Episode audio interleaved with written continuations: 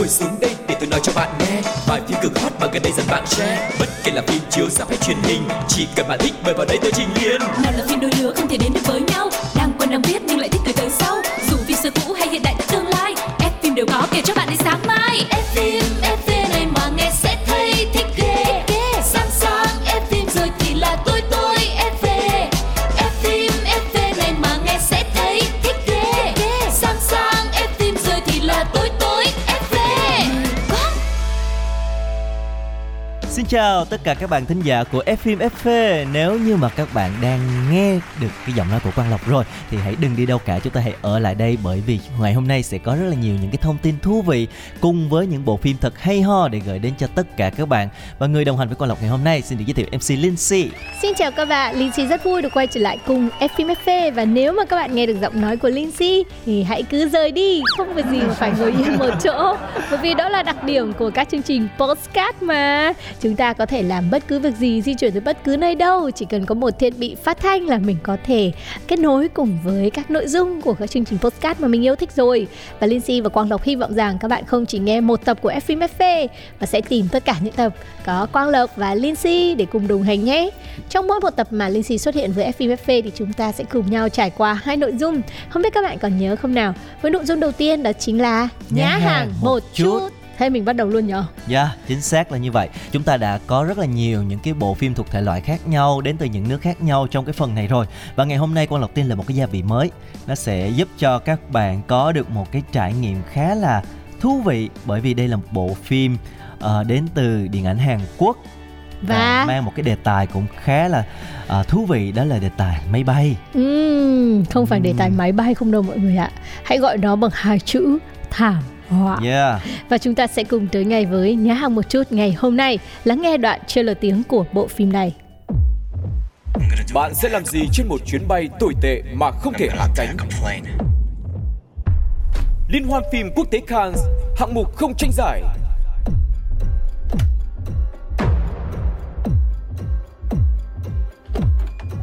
Một tác phẩm của đạo diễn Han Cherim. 그게 사연인가?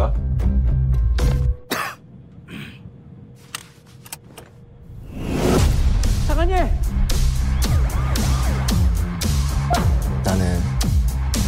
여기 비행기에 탄 사람들이 전부 죽었으면 좋겠어요. Due to a terrorist attack, your landing clearance has been denied. Until further notice, you are not permitted to land anywhere. You are not permitted to land anywhere. You are not permitted to land anywhere. You are not permitted to land anywhere. You are not permitted to land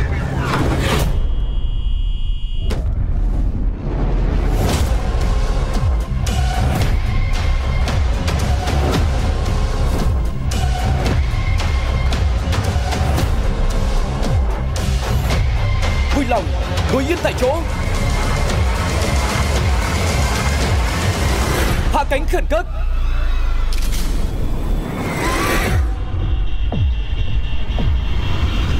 Và đó là một bộ phim mà với những ai theo dõi sát sao những bộ phim được trình chiếu vào rạp trong thời gian tới sẽ biết, điện ảnh Hàn Quốc cho ra mắt bộ phim Hạ Cánh Khẩn Cấp sẽ được trình chiếu vào tháng 8 này ở Việt Nam. Có thể nói là nhá hàng một chút là một chuyên mục đồng hành sát sao cùng với các bộ phim xuất hiện ở rạp. Thành ra là cái chuyên mục này của chúng ta sẽ luôn luôn là nhiều màu sắc.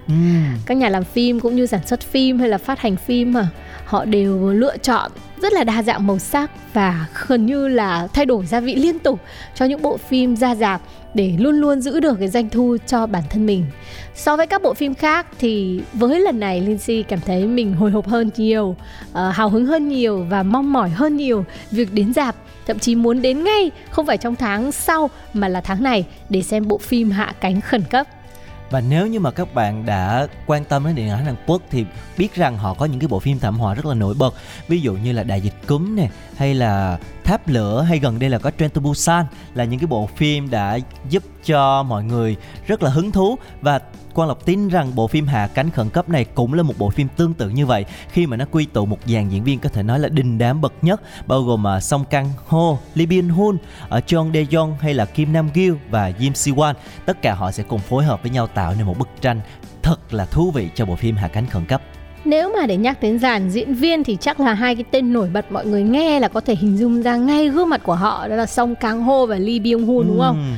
Gọi là hai diễn viên thực lực thường xuyên xuất hiện ở trong những bộ phim hành động, gai góc. Tuy nhiên là với bộ phim lần này thì Lee Byung Hun sẽ vào vai một anh hùng trên không mà sẽ là một người mạnh mẽ nhất, là một cái mắt xích có thể cứu được cả cái chuyến bay trước một cái thảm họa. Nếu mà nói về phim thảm họa thì Hàn Quốc không phải là những quốc gia đầu tiên sở hữu những loạt phim này, mà phải nói đến điện ảnh Mỹ. Sau khi khai thác rất nhiều bộ phim hành động thì họ chuyển sang những bộ phim thảm họa. Ở đó thì kẻ thù của con người không ai khác đó chính là thiên nhiên này, đó chính là những việc rất là ngẫu nhiên có thể xảy ra trong cuộc sống. Nhưng mà sau này khi xem lại những bộ phim thảm họa của Hàn Quốc thì mình thấy họ cũng rất là tài tình, mà không biết là phân tích là cái sự tinh tế hay từ cái điểm nào mà làm cho những bộ phim thảm họa của Hàn Quốc nó lại ấn tượng đến thế. Ví dụ như là thường bộ phim thảm họa sẽ khai thác cái yếu tố khốc liệt hay là hoành tráng về cái hiện tượng hay là thảm họa đó. Đúng rồi. Bên cạnh đó thì họ sẽ khai thác về tình người, về tính nhân văn và cái tính người ở trong mỗi một cái loại phim, kể cả những tính tốt cũng như là tính xấu. Thì mình thấy những bộ phim Hàn Quốc nó làm việc này đậm đà hơn phim Mỹ rất là nhiều. Chính xác là như vậy, họ khai thác từng cái ngóc ngách tâm lý nhân vật và đặt nhân vật vào những cái lựa chọn nó rất là khốc liệt. Từ đó thì con người ta mới bộc lộ ra cái bản chất thật bên trong mỗi con người. Quay lại với bộ phim này thì bộ phim sẽ xoay quanh một chuyến bay mang số hiệu là KI501 của hãng hàng không Sky Korea, khởi hành từ sân bay quốc tế Incheon đến Honolulu ở Hawaii. Không lâu sau khi máy bay cất cánh thì một hành khách bắt đầu có những cái biểu hiện lạ, liên tục nôn ra máu và sợ quá. Và sau đó thì tử vong trước sự bàng hoàng của tất cả mọi người trên máy bay đó. Và cái sự việc này bắt nguồn từ một cái con virus rất là lạ với cái tốc độ lây lan chóng mặt đã xâm nhập lên máy bay, và tất cả chìm vào trong sự hỗn loạn, sợ hãi. Với tình huống ngàn cân treo sợi tóc này thì một tuyên bố đề nghị hạ cánh khẩn cấp được đặt ra. Đúng như là cái tên phim luôn. Nhưng mà nghe đi nghe lại trailer thì chúng ta thấy là cái việc mà đề nghị hạ cánh khẩn cấp này bị từ chối. Trời ơi, không thể thực hiện được bởi vì một yếu tố. Máy bay đang ở trên độ cao hơn 8.000 mét, cho nên là không thể nào mà tùy tiện hạ cánh được. Và có yếu tố khủng bố nữa. Đấy, mình nghe thấy cái yếu tố đấy mới là yếu tố đáng sợ. Với những bộ phim thảm họa thì gần như mình thấy là không có bàn tay của con người, là thiên nhiên, là tạo hóa, là những điều gì đó rất là tất lẽ dĩ ngẫu, hoặc là gọi là vô thường, chẳng may bất ngờ xảy ra. Nhưng riêng với bộ phim này thì nó có một bàn tay, một thế lực đen tối nào đó đứng đằng sau cái thảm họa diễn ra ở trên máy bay. Và theo như mà cái bật mí từ trailer thì mọi người sẽ thấy là vai phản diện lần này sẽ là một anh chàng rất là đẹp trai. Nên mình lại đoán là Lee Byung Hun là vào vai rất là chính diện cơ. Không, thì Lee Byung Hun là chính diện đúng rồi. Thế anh phản diện lại còn đẹp trai hơn thế cơ. Phản diện là anh đẹp trai kiểu khác. Nếu mà Lee Byung Hun đẹp trai kiểu đàn ông thì anh này đẹp trai kiểu gương mặt thư sinh, trẻ trung hơn. Không chấp nhận. Tôi chỉ chấp nhận vẻ đẹp của anh hùng của chúng ta mà thôi.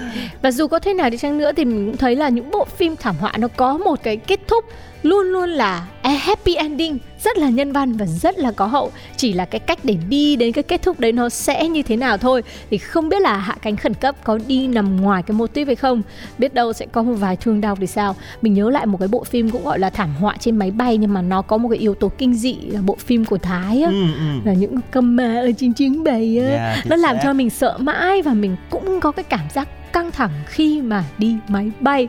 Nên không biết bộ phim này có dọa cho những người vốn là có chứng căng thẳng khi đi máy bay hay không.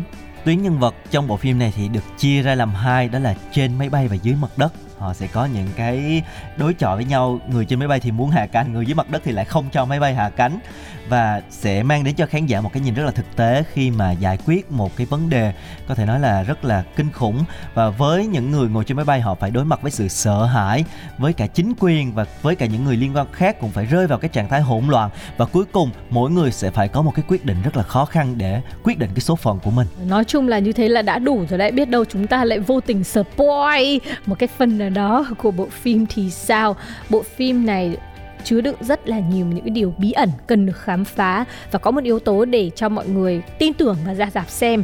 Đó là một trong những tác phẩm nổi bật nhất của điện ảnh Hàn Quốc trong năm 2022 với số tiền đầu tư lên tới 25 tỷ won. Các bạn biết không, tính ra tiền Việt Nam là 447 tỷ đồng, gần 500 tỷ đồng luôn. quá là kinh khủng đúng không? Bộ phim ở Việt Nam sản xuất thường khoảng vài chục tỷ thôi. Bộ phim này gấp 10 lần, hơn 10 lần. Thì phim Lý Nhã Kỳ 13 chỉ thôi. Đấy, thì tính ra là phải hơn gấp mấy chục lần lận. 447 tỷ đồng cho nên là sẽ hứa hẹn rất là nhiều phân cảnh hoành tráng, và cái nội dung thì chúng ta cũng đã được nhá hàng từ nãy đến giờ rồi. Thì nếu mà ai yêu thích cái thể loại này, yêu thích anh Lee Byung Hun hay cũng như là Song Kang Ho thì có thể ra rạp để thưởng thức bộ phim này các bạn nha. Mình thì muốn xem cái kịch bản họ khai thác cái đề tài thảm họa này với từng cái tuyến nhân vật, mô tả ra được cái hình ảnh của những con người đó trong cuộc sống là như thế nào, có đủ để làm đã, làm khoái cho cảm xúc của người xem hay không. Và thực sự rất mong bộ phim này có thể chiếu sớm hơn một tí, tháng 7 chiếu luôn cũng được. Không sao đâu Linh Xi ơi, bây giờ cũng cuối tháng 7 rồi. Chỉ còn vài bữa nữa thôi chúng ta sẽ được thưởng thức bộ phim này rồi. Này nhưng mà kể ra cũng liều ấy chứ. Người Việt Nam mình mà làm cái gì cũng không làm vào tháng 7 âm lịch đâu. Đúng rồi, cái này tháng 8 là tháng 7 âm lịch luôn đấy. Là một cái tháng cũng khá là tâm linh nha. Hy vọng là bộ phim sẽ có được một cái lượng doanh thu khủng tại Cine Việt Nam nhá. Còn bây giờ thì chúng ta sẽ đến với một trích đoạn trước khi đến với phần thứ 2 của chương trình ngày hôm nay.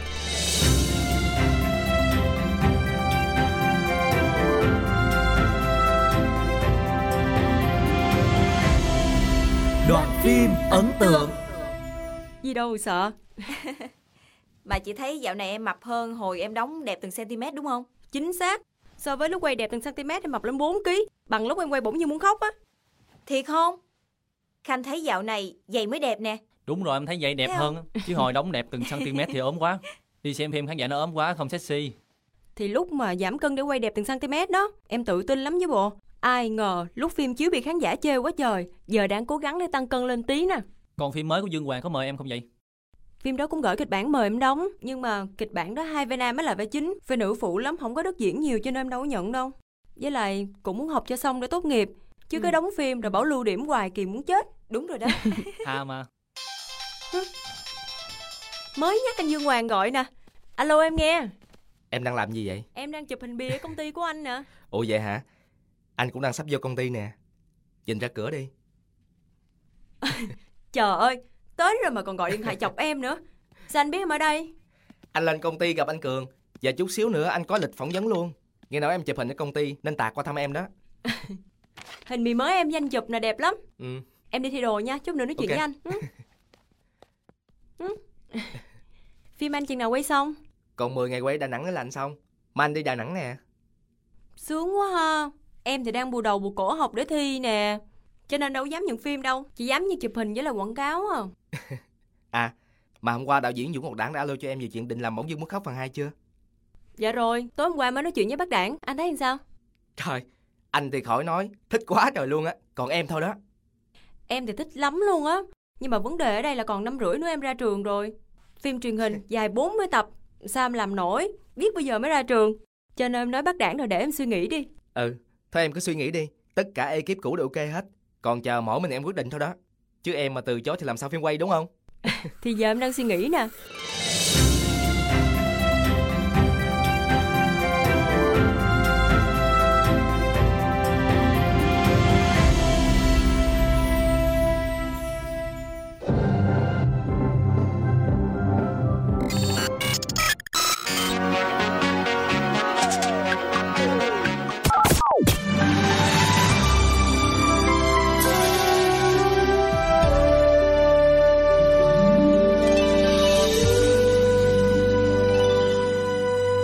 Phim hồi xưa. Rất vui được gặp lại các bạn trong chuyên mục thứ 2 của chương trình ngày hôm nay được mang tên Phim hồi xưa. Và với những cái giai điệu vang lên hiện tại thì mọi người đã đưa mình trở về một cái khoảng thời gian rất là xưa rồi đúng không nào? Một cái không gian với núi non, với những nhân vật rất là đặc biệt và không ai có thể mà quên được những hình ảnh của nhân vật này. Trong khi cái đoạn nhạc này thì chỉ nhớ trên cung trăng có rất nhiều đám mây, hàng Nga thì đang múa, còn Trư Bát Giới thì lượn phè xung quanh. Những tiếng gọi vang lên với người sư phụ. Gọi thế sư phụ không quay lại đâu nha.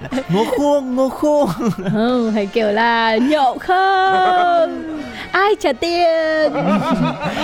Và đó chính là bộ phim Tây Du Ký, một bộ phim đã quá quen thuộc với tất cả chúng ta. Quang Lộc tin là như vậy. Nè, bộ phim này cũng có nhiều phiên bản lắm đó nha. nha. Ngày hôm nay chúng ta sẽ nói về cái phiên bản kinh điển nhất, đó chính là phiên bản của năm 1986. Gần như không có một cái bóng mây nào có thể che mờ. Rất nhiều phiên bản sau này cũng không thể nào mà làm cho bộ phim Tây Du Ký 1986 ngừng phát sóng trong suốt những mùa hè tuổi thơ của tất cả chúng ta, đúng không nào? Hôm nay chúng ta sẽ ôn lại cái bộ phim này và những bậc tìm khám phá những cái bí mật nho nhỏ sau bộ phim này mà có thể là nhiều người chưa biết. Thật sao? Thử cùng mà một vài những cái thông tin mà FMF mang tới nha. Tây Du Ký là bộ phim truyền hình được chuyển thể từ nguyên tác cùng tên của nhà văn Trung Quốc Ngô Thừa Ân. Phim do Đài Truyền hình Trung ương Trung Quốc CCTV và Cục Đường sắt Trung Quốc phối hợp sản xuất. Cái cụm từ này quen thuộc ở năm nào cũng nghe, tập nào cũng nghe này. Bộ phim này kể về một nhà sư thời vua Đường Thái Tông tên là Trần Huyền Trang trải qua 81 kiếp nạn thử thách để lấy được kinh Phật trở về truyền bá ở quê hương của mình. Phim được thực hiện trong 6 năm, bắt đầu từ năm 1982, kết thúc vào năm 1988. Và năm 1986 thì đài CCTV đã chính thức công chiếu tập đầu tiên. Nó được quay từ trước và lấy năm phát sóng đầu tiên là năm gốc 1986. Năm 1986 thì đài chỉ phát hành 11 tập thôi và họ đã phát triển cũng như quay thêm nhiều thước phim sau đó, phát sóng thêm 16 tập vào năm 1988 và phát sóng vào năm 1999. Nếu như mà các bạn theo dõi chuyên mục này thường xuyên, các bạn sẽ thấy là những cái bộ phim mà chương trình đưa ra thì đều là có đột phá về rating ở cái đài mà họ chiếu. Thường là những cái phim nào mà hay lắm đó, thì khoảng vào 30, 40, thậm chí là 50%. Những cái phim mà hot vừa vừa thì tầm 20, 30%. Nhưng mà đặc biệt ở cái bộ phim Tây Du Ký này, ở thời điểm phát sóng thì phim đã đạt tỷ suất khán giả trung bình là 89,4%. Trong đó đối tượng có trình độ đại học tỷ lệ xem là 85,2%. Đối tượng mù chữ hay không biết chữ thì được tính là 100%. Tức là không có ai mà không xem cái bộ phim này luôn. Đó là những con số cực kỳ khủng. Và năm 2008 thì phim đã được bình chọn là một trong 30 bộ phim truyền hình có sức ảnh hưởng lớn nhất trong suốt 30 năm phim truyền hình Trung Quốc. Và cũng theo một thống kê chưa đầy đủ thì đến năm 2014, bộ phim đã được chiếu lại hơn 3.000 lần bởi các đài truyền hình tại Trung Quốc. Đó là chưa kể các quốc gia khác nha. Nhưng mình cũng đang thắc mắc là có nước nào cũng mê Tây Du Ký như là Việt Nam hay không? Tại vì Việt Nam chắc là chả phát sóng ít hơn Trung Quốc đâu. Nhiều khi Trung Quốc phát 3.000 lần thì Việt Nam phải phát 2.500 lần các bạn ạ. Bộ phim được trình chiếu từ đầu những năm 90 và cho tới nay lại chiếu lại hàng trăm lần trên nhiều kênh truyền hình khác nhau. Cũng có những phần phim nối tiếp hoặc làm lại sau đó. Tuy nhiên, ý kiến cho rằng Tây Du Ký 1986 mới được coi là bản phim xuất sắc nhất. Mặc dù sau này khi mình trưởng thành, mình xem lại các công nghệ đấy, mình thấy thật là ngô nghê. Đúng rồi, có những cái cảnh mình cảm thấy là rất là giả luôn. Nhưng mà mình vẫn thích xem. Gọi là giải chân đó các bạn. Những cái đường nét cắt thì mờ, thậm chí còn nhìn thấy cả cái dây kéo nhân vật bay lên nữa. Rồi những đám mây thì thật là chả liên quan. Trong cái hình mà tôi cũng không cân đầu vân. Nhưng khi mà xem lại thì mình vẫn cảm thấy wow, thú vị vô cùng. Là cả một cái thế giới thần tiên được vẽ ra trong trí tưởng tượng của tác giả, khiến cho mình cảm thấy nó thật là đáng khâm phục và xuất chúng. Có cả hàng chục phiên bản sau này làm lại luôn. Và những cái hình ảnh sau này rất đẹp, kỹ xảo cũng rất tốt, nhưng mà mọi người đều không thích. Và không có tác phẩm nào thành công như phiên bản năm 1986 cả. Bộ phim ra đời trong một cái hoàn cảnh rất là khó khăn. Cái thời điểm đó thì kỹ xảo ở Trung Quốc còn cực kỳ hạn chế luôn. Với vốn đầu tư là 6 triệu nhân dân tệ, thì vào thời đó con số này cũng không hẳn là nhỏ, nhưng mà nó không đủ trang trải cho chi phí để thực hiện bộ phim. Bởi vì bộ phim quay ở rất nhiều nơi, số lượng diễn viên cũng rất là khủng, cho nên là các diễn viên và những nhân viên trong đoàn phim thì họ chỉ nhận được cái thù lao mang tính tượng trưng mà thôi. Những cái thông tin này nó rất là mang tính thời cuộc ha. Thời xưa thì phần lớn là mọi người sẽ mang tính là làm nghệ thuật và đóng góp nhiều hơn, rồi là nhận lương đoàn về cống hiến là nhiều, chứ không phải là có những cái cát xê ngoài cái lương đoàn cho những cái sản phẩm của mình, đúng không? Nếu mà thực như là thời bây giờ mà một bộ phim rating cao như thế thì các diễn viên tha hồ quảng cáo cho các nhãn hàng đổi đời luôn ấy. Ví dụ Quan Âm Bồ Tát có thể đi quảng bá trà Quan Âm chẳng hạn. Ban đầu đoàn làm phim dự định sẽ sản xuất 30 tập, nhưng do kinh phí chỉ đủ cho 25 tập, thế là 5 tập phim còn lại đã đành bị bỏ dở. Đến năm 1998, đoàn làm phim mới quyết định dựng lại 5 tập còn thiếu. Nhưng do 5 tập có thời lượng quá ngắn nên sau đó phim đã được cải biên thành 16 tập về sau, với một cốt truyện đã được thay đổi một chút. Ở phần 2, nhiều diễn viên đóng ở phần 1 vẫn tiếp tục đóng tiếp, tuy tuổi tác đã có phần già đi nhiều so với phiên bản đầu. Và vì là đoàn phim có kinh phí rất là eo hẹp, cho nên các bạn thấy là nếu mà chúng ta xem, chúng ta sẽ thấy có nhiều đoạn là ủa sao cái nhân vật này cái mặt giống giống với một cái nhân vật khác của phim. Thật ra là một người họ phải đóng nhiều vai trong cái bộ phim này, tiết kiệm, xài đi xài lại, recycle. Thậm chí là những cái vai phụ thì nhân viên trong đoàn phim phải làm diễn viên luôn. Ví dụ như thư ký trường quay thì sẽ đóng vai hoàng hậu nước Thiên Trúc nè, rồi huấn luyện viên võ thuật thì vừa đảm nhận vai trò chỉ đạo nghệ thuật vừa đóng vai Nhị Lang Thần. Rồi nói chung là mỗi người phải đóng vài ba vai chứ không có ai mà đóng một vai đâu.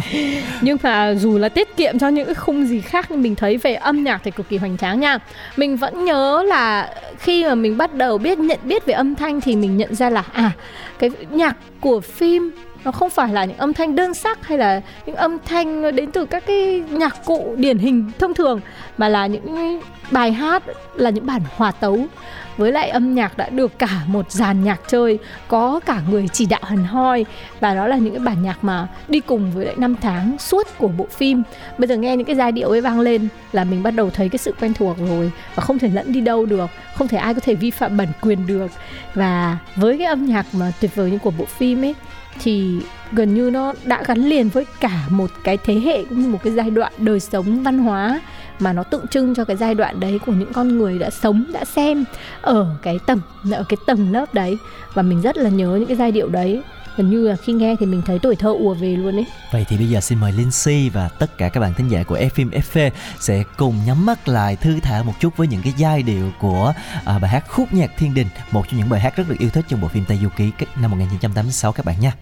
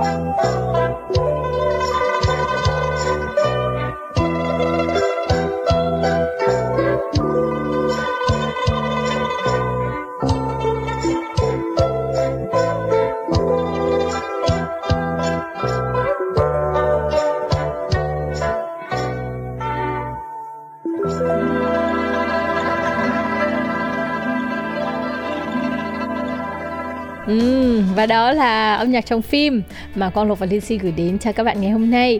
Bây giờ thì chúng ta sẽ tiếp tục đến với những thông tin thú vị mà FMF đã cập nhật được từ bộ phim Tây Du Ký 1986 nhé.